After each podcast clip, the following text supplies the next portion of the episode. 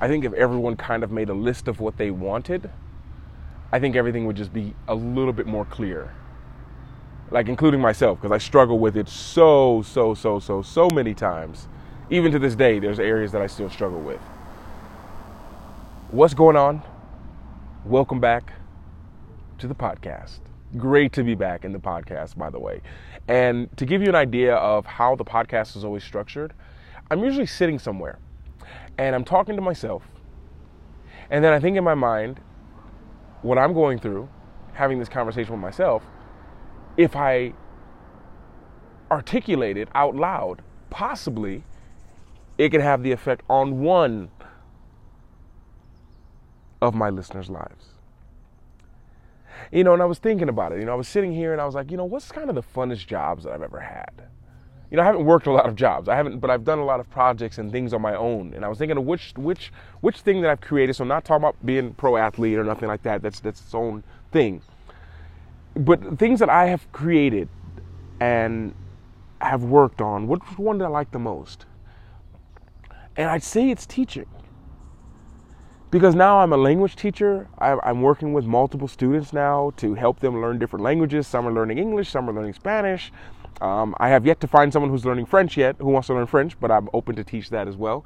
Helps me with my language as well, because so I don't forget. Um, and at the same time, I was like, you know, I, I love teaching just in general. I love giving talks at schools and, and helping kids. And at the same time, I also love helping people with their life. I was thinking that to myself, and I was like, you know, as I'm sitting out here at this university looking at all these people walk by, motorcycles drive by, cars, birds, people cutting the grass. Some areas of the grass are super highly grown. It's like they just missed huge parts. But I was thinking about life coaching in particular because that's where I, I feel like I self sabotage myself by just kind of slowing down and not doing as many, working with as many people as I should be working with. And as I've done that, I, I, I, just think and I and I, I just was like, you know, what did I actually do as a life coach? What what enabled that to really profoundly change the people's lives who I worked with? And I was thinking deep about that right now. And I was like, all I did, summed up, was help people get clear on what they want. That's it. Like, long story short, got people clear on what they wanted.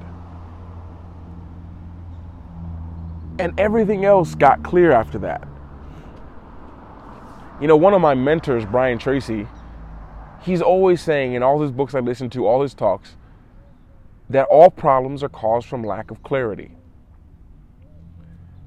It's why I've changed the name kind of so much of the title of what I do. I'm like a clarity coach, a results coach, a, uh, a life coach, but it all encompasses the same thing. It helps people get clear on what they want. And I think I was thinking to myself, like, ask myself the question, like, well, how do I get clear on, how do I get, like, no matter who I work with, because when I get on the phone, I don't know who it's going to be. You know, and I don't know what they are going to struggle with. You know, if it's a client, I never sign a client before I've talked with them and see how we click together, but I do clarity calls. And on a clarity call, I never know who's going to be on the other line. And if things work out the way they should, then they usually, I usually will give them just an audition in that moment to see if they qualify to work with me. But in that clarity call, I was thinking like, how how am I able to get them transformations in the clarity call? What is it that I do? How can I guarantee them, they're going to leave there successful? And I'm like, well, they're going to get clear on what they want. That's great. But wh- how are you going to do that? And as I ask myself the question, I realize it's very simple. And this can probably work for you right now. Asking compelling questions. And as I'm sitting here, I'm like, I should draw this whole program out because this is how people get clear on what they want. I should run a program on this.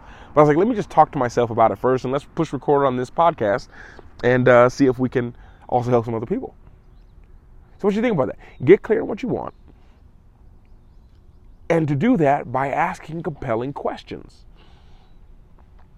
Because there's another one of my mentor, John Demartini, he always says questions are the answer. He's always said it. And it wasn't until I started taking his programs that I actually started to think of, the, of life like that. the more someone knows about something, like real, true knowledge on something, the more they can ask compelling questions that you never thought of.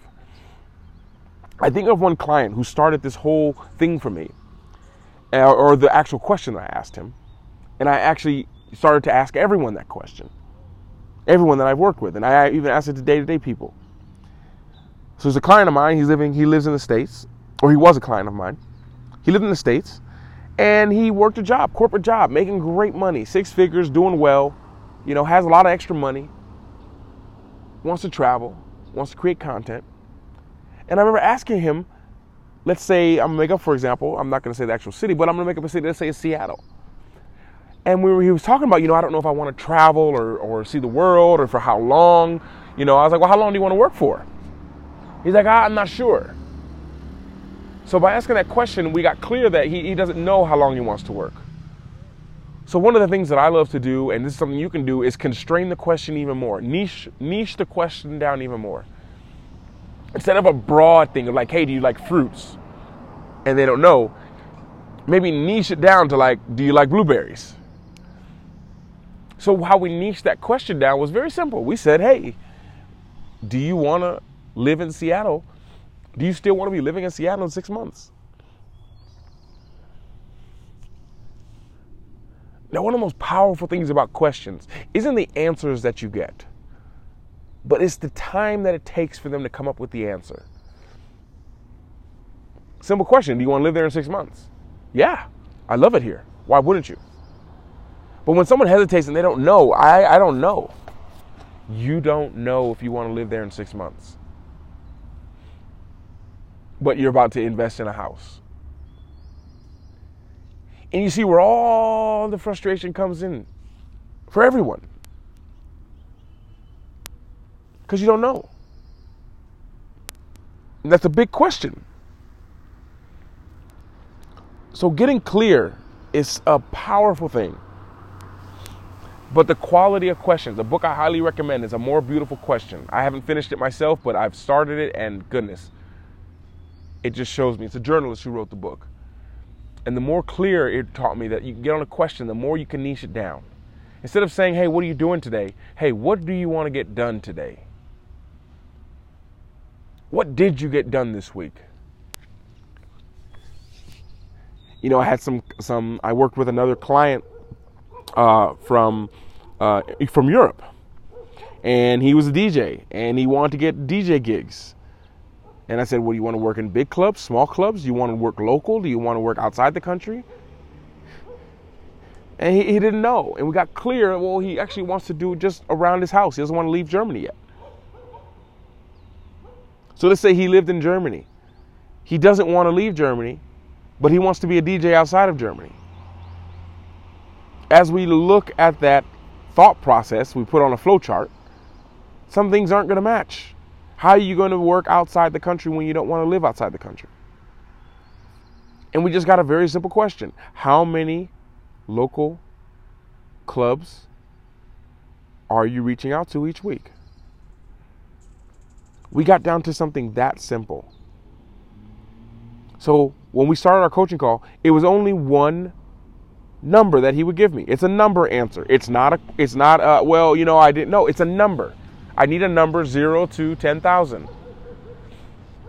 And sometimes when you can find a powerful question like that, tracking it, keeping on track of it, making sure that it's working, it's very simple. The question is the tough part.